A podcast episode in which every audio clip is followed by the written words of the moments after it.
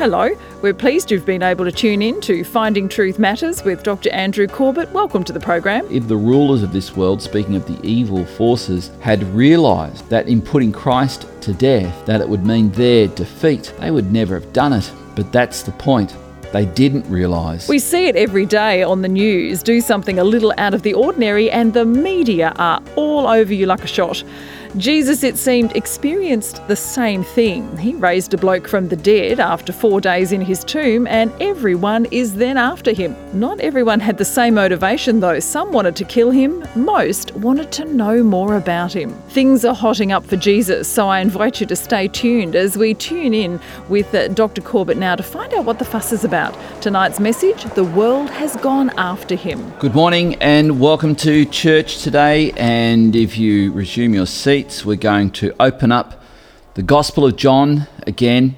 We are continuing through John's Gospel, and we are going to be looking at chapter 12, where I've called this The World Has Gone After Him.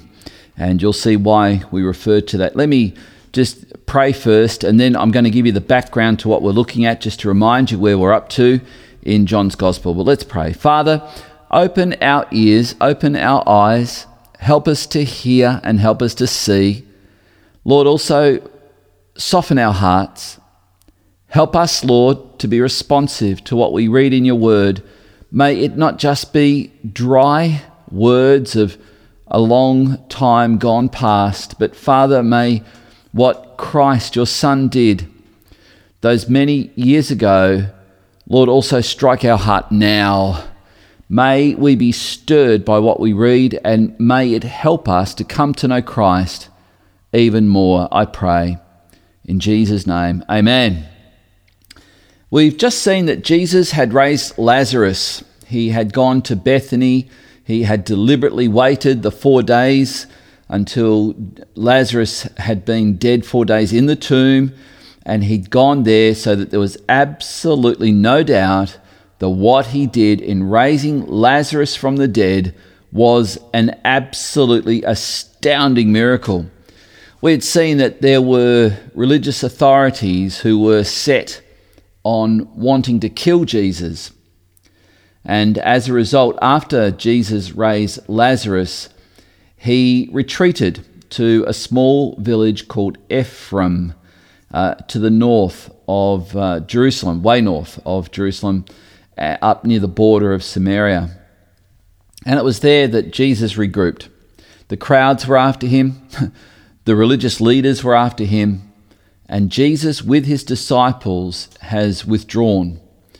But now we see he's returned to Bethany, where there is a feast, a, a, a dinner that's about to be put on in honor of him and with the special guest being Lazarus. So, this is the background to what we're looking at now. What we're going to see is that at this dinner, there is a, a very special anointing, which was possibly the second or maybe the third time this had happened, where God had moved upon certain women, and Mary, the sister of Martha, was one of those women to anoint Jesus for his impending burial. And Doctor, well, in, in this, we, we find that Dr. Luke has cited an example that took place up in Galilee, but here we see John is citing this took place right outside Jerusalem in a place called Bethany. And we're going to see that Jesus has some very, I think, very beautiful words to say to Mary who did this and a, a rebuke to his disciples. In fact, there's a couple of things that are happening here that are a rebuke to his disciples. So let's have a look at the text and then we'll unpack it as we go through. But I want you to see that this is, as John says, just days before Jesus would be taken in the night and crucified. And he gives us that clue in the opening words of John chapter 12, which says, Six days before the Passover, Jesus, therefore, came to Bethany where Lazarus was whom Jesus had raised from the dead. So, straight away, again, I've, I've mentioned as we've gone through John's Gospel that John gives us a number of clues that he expects readers to ponder and he expects readers to look at this and go, oh, okay, I, I see what you're telling me here. You're telling me that we are six days away from Jesus being taken in the night and being eventually crucified on the Passover day. So, what we have is a, a, bit of a clue there from John. We also have this statement that Lazarus was there. We continue verse 2. So they gave a dinner for him there. Martha served, and Lazarus was one of those reclining at table with him. So we, we have what could be a village wide dinner it could be. We're not told exactly where. We don't know whether this was at Martha and Mary's house. We, we, we don't know that. We could surmise that. But either way, Jesus is the honoured guest. Lazarus is there, and word soon gets out. And word gets out that Jesus is back. And we'll see what happens in a moment. But let's go back to the dinner party, and it says this, verse 3 Mary, therefore, took a pound of expensive ointment made from pure nard. Now, that's a, a very expensive fragrance that comes from India, and anointed the feet of Jesus and wiped his feet with her hair. The house was filled with the fragrance of the perfume. So here we have this amazing statement, and John often does this. He brings contrasts. Oftentimes, Jesus does a miracle, and people believe. And then John will immediately say, But there were some who did not. Here we have an example in these two chapters that we're going to see in the next chapter, where in this chapter we've just read that Mary has anointed Jesus' feet with perfume and then dried his feet with her hair. And it's a statement about a couple of things. Firstly, her deep sense of unworthiness because what she's doing is the most menial task of a slave. To wash someone's feet was not something that it, just anyone did, it was given to the servants who were uh, given the role of doing the most menial task. And washing feet was one of those those types of things washing feet the interesting thing here is that not only is, is this a de- declaration of her intense unworthiness in the presence of Christ, in nearly every reference that we have to Mary, the sister of Martha, we have her at the feet of Jesus. And here she is again at the feet of Jesus. She's anointed Christ's feet with perfume as if it was water. And she's using this to wash his feet. Now, many commentators have missed the point here where they're, they're seeing that Jesus, who will say, This is done in preparation for my burial, which would happen within a week or so. But Mary is doing this to show her, her submission to Christ, her servant heart toward Christ, and in displaying her servant heart, it is going to be contrasted in the next chapter chapter 13 and verses 4 and 5, where there they are in the upper room. Jesus has his disciples there. They've all come in, and no one has washed anyone's feet. And Jesus takes a towel, takes a bowl of water, and he begins to wash the feet of his disciples. And so we have here Christ demonstrating menial servanthood of those that he was caring for there's a, a sharp contrast here about what is happening here with, with Mary. And we see here, but Judas Iscariot, one of his disciples, who was about to betray him, so here's John being the narrator again, telling us uh, something that perhaps those familiar with this story would know. So it's not to be, it's in other words, he's also telling us there were two Judases in the 12 disciples, and this one was Iscariot, the betrayer. So he paints that picture. What, and Judas said, Why was this ointment not sold for 300 denarii and given to the poor? Now that puts the value of that perfume extremely high. A denarius was a day's wage. 300 denarii is more than a year's wage, allowing for the fact that Jews did not work on the Sabbath. So we, we're talking about something equivalent to a year's salary of a fully employed person. That is a very, very costly perfume. And it's and, and even though John points out this was something that Judas asked, the other gospels tell us that the other disciples were wondering the same thing. So Judas is, is identified here. But Judas says, Why was this not given to the poor? He said this, John tells us, again being the narrator, not because he cared about the poor, but because he was a thief. And having charge of the money bag, he used to help himself to what was put into it. Jesus said, Leave her alone, so that she may keep it for the day of my burial. For the poor you always have with you, and you do not always have me. When the large crowds of the Jews learned that Jesus was there, they came out not only on account of him, but also to see Lazarus, whom he had raised from the dead. So the chief priests made plans to put Lazarus to death as well. Because, get this, and this tells us about the power of sharing your testimony. This tells us about the power of someone telling someone else, This is what Christ has done in my life. You can imagine Lazarus would have had a pretty impressive testimony, having been dead four days in the tomb, buried four days in the tomb now he's come back to life. This was no momentary stopping of a heartbeat. This was no momentary uh, point of unconsciousness. This was dead.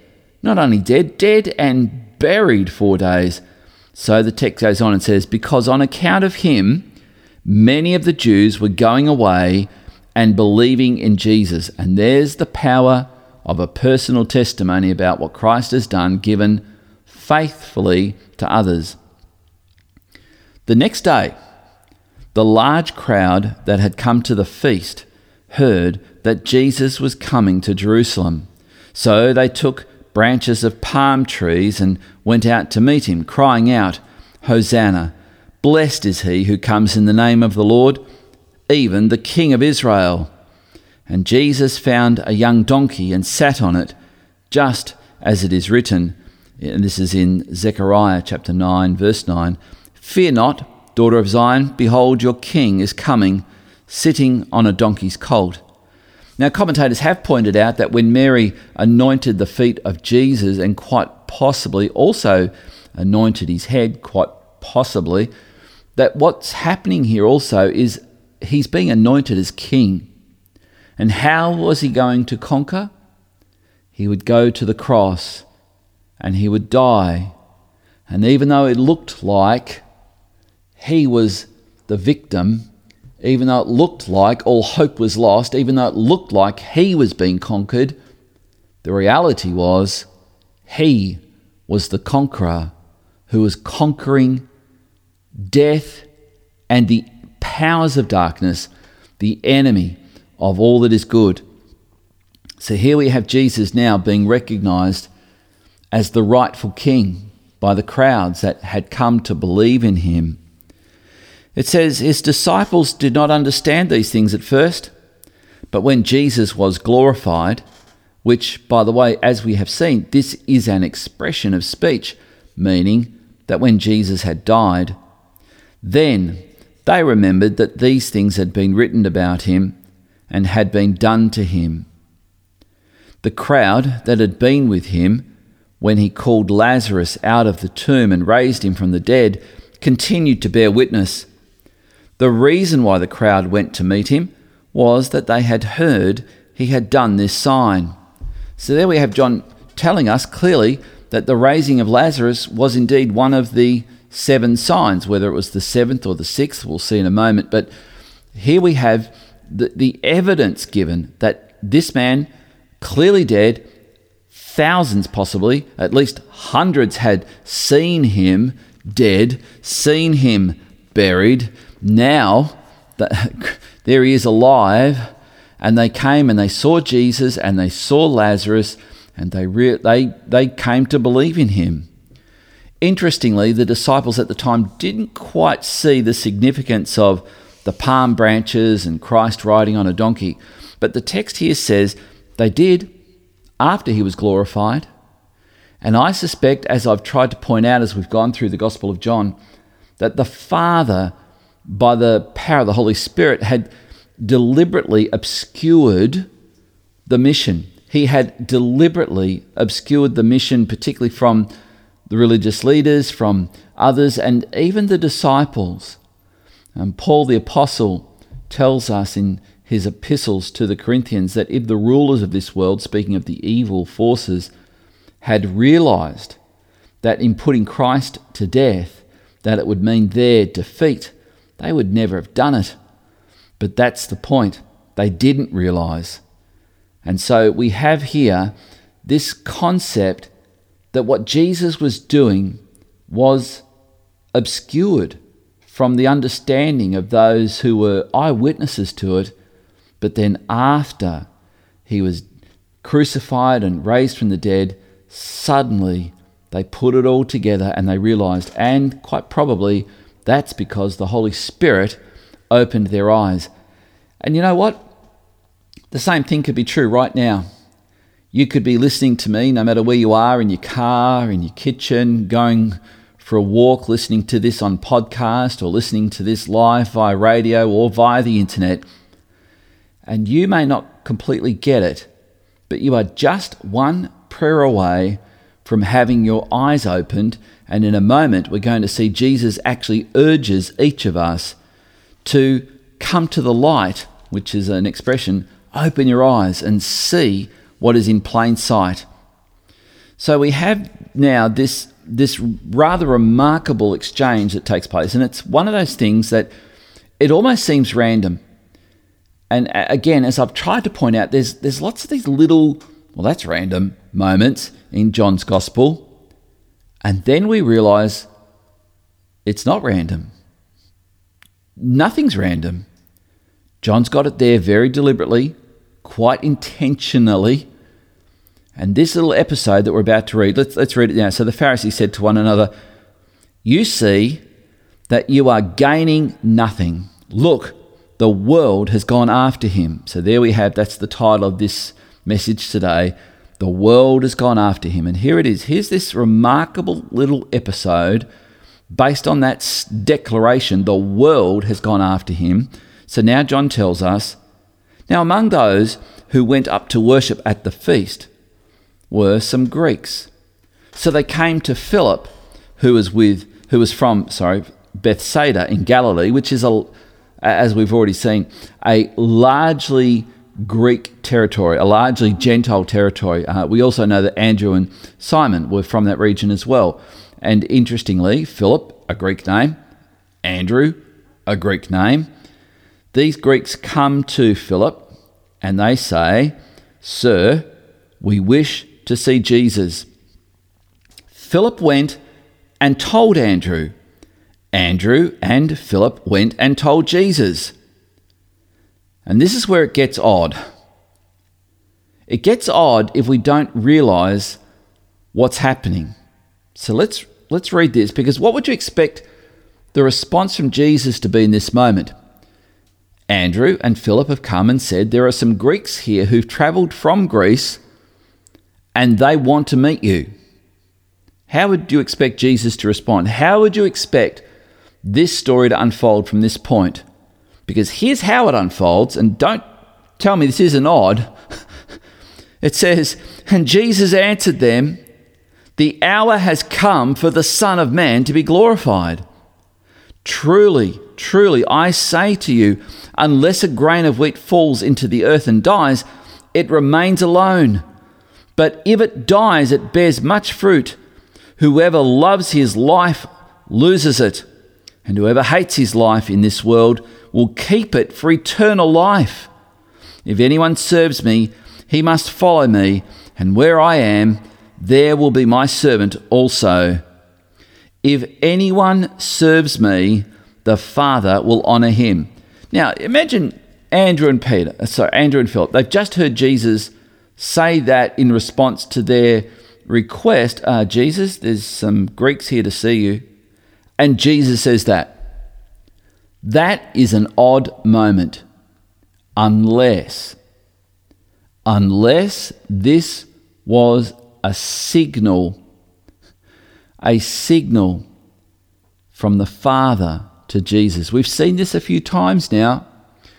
We've seen where Jesus has told his brothers when they said, Come to the feast and make yourself known. And Jesus said, I will not go. So they go.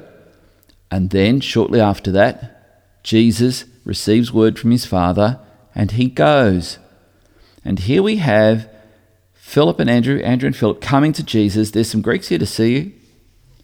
The religious leaders have just declared people are coming from all over the world to see him now. And Jesus says, Now it is. Now it's my time. Now, now I know. This is what the Father is doing. The Father is telling me with this with this moment, this signal of people, Gentiles, Greeks coming from around the world to see me, the Father has sent me this signal to say, now is the time when I go to my death. And so Jesus says, unless a grain of wheat falls into the earth and dies, it remains alone. But if it dies, it bears much fruit. In other words, Philip and Andrew, it's not just going to be two Greeks who come. In the days to come, it will be thousands upon thousands because I go to the cross to die. Now, Jesus, it says, now is my soul troubled. And what shall I say? Father, save me from this hour. But for this purpose I've come to this hour. Father, glorify your name. Then a voice came from heaven I have glorified it, and I will glorify it again. Then the crowd that stood there and heard it said that it had thundered. Others said, An angel has spoken to him. Jesus answered, This voice came for your sake, not mine. Now is the judgment of this world. Now will the ruler of this world be cast out. And I, when I am lifted up from the earth, will draw all people to myself. Now, I know that there are some people who quote that during a worship service to say, come on, let's lift Jesus higher. After all, if we lift him up, people will be drawn to him.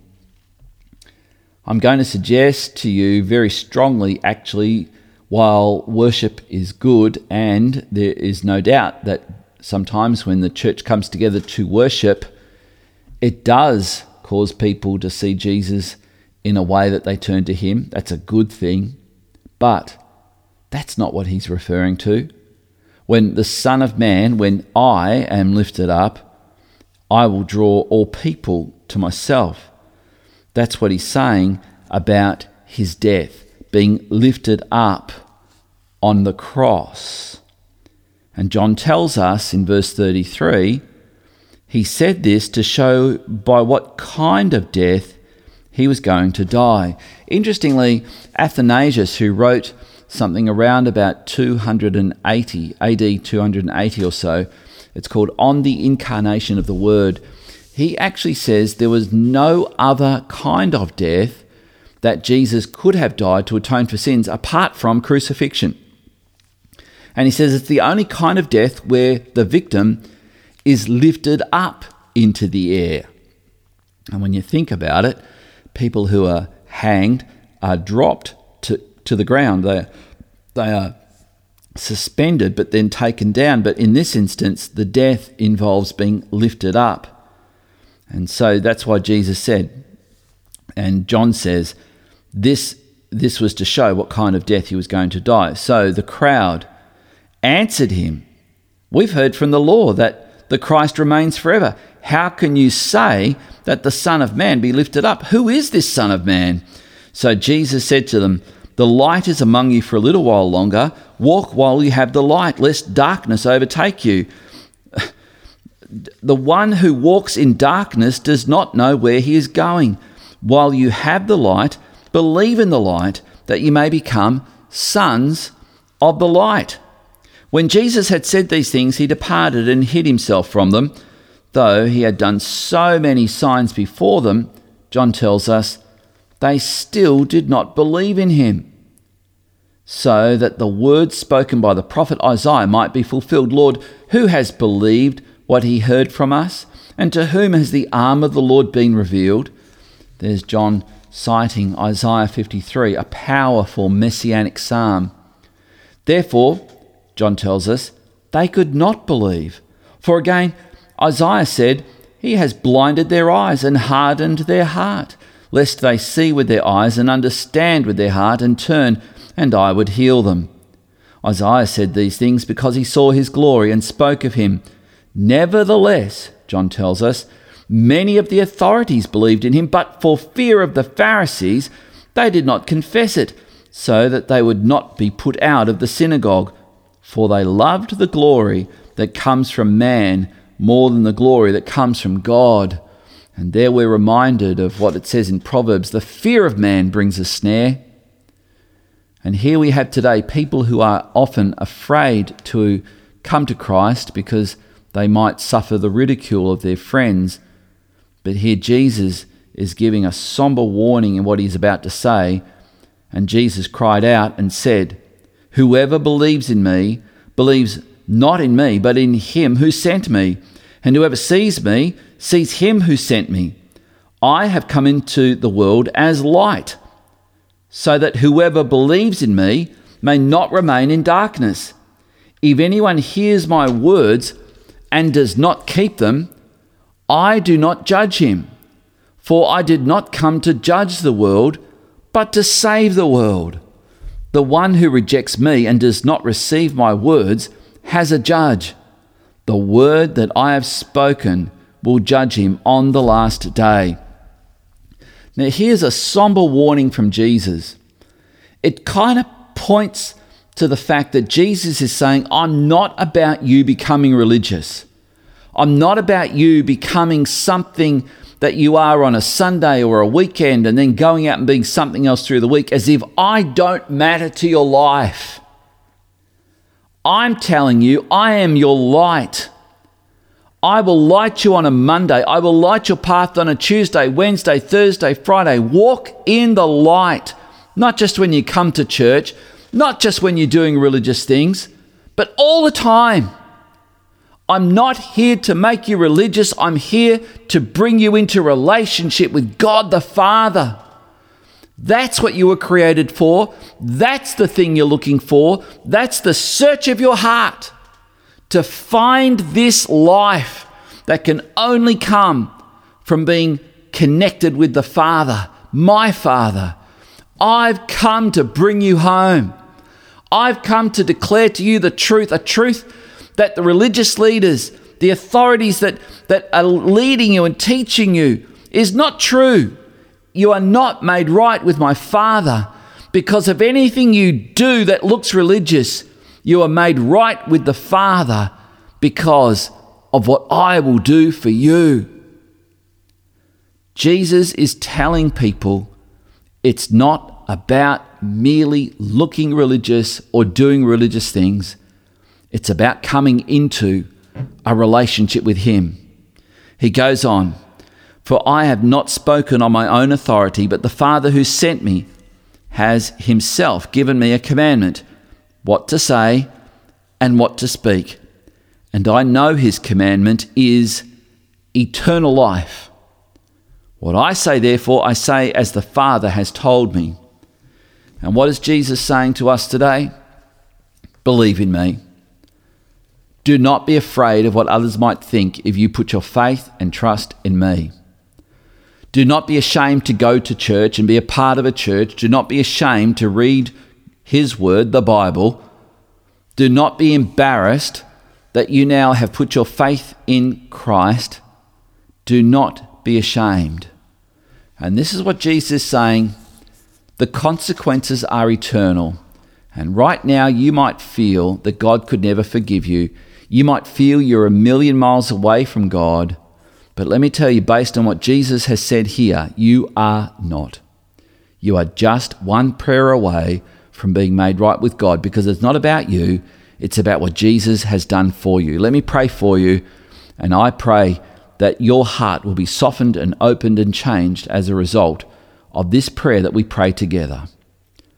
Father, I pray for all those who've joined with us now in opening up your word, that fathers, we've looked into your word and we've seen what Jesus had to say, that Father, you would open the eyes of the blind, spiritually blind, you would unstop the spiritually deaf, help them to hear your voice, help them to have eyes that see how much you love them and how you sent Jesus into this world some 2,000 years ago to take away their guilt and their shame and their sin and to pay the price on that very first Easter by dying on the cross.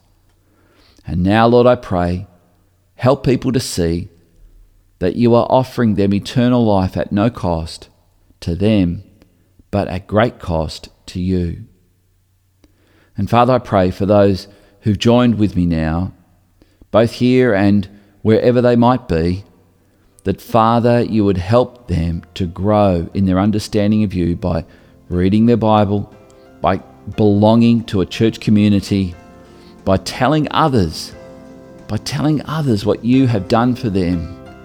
And I pray for this in Jesus' name.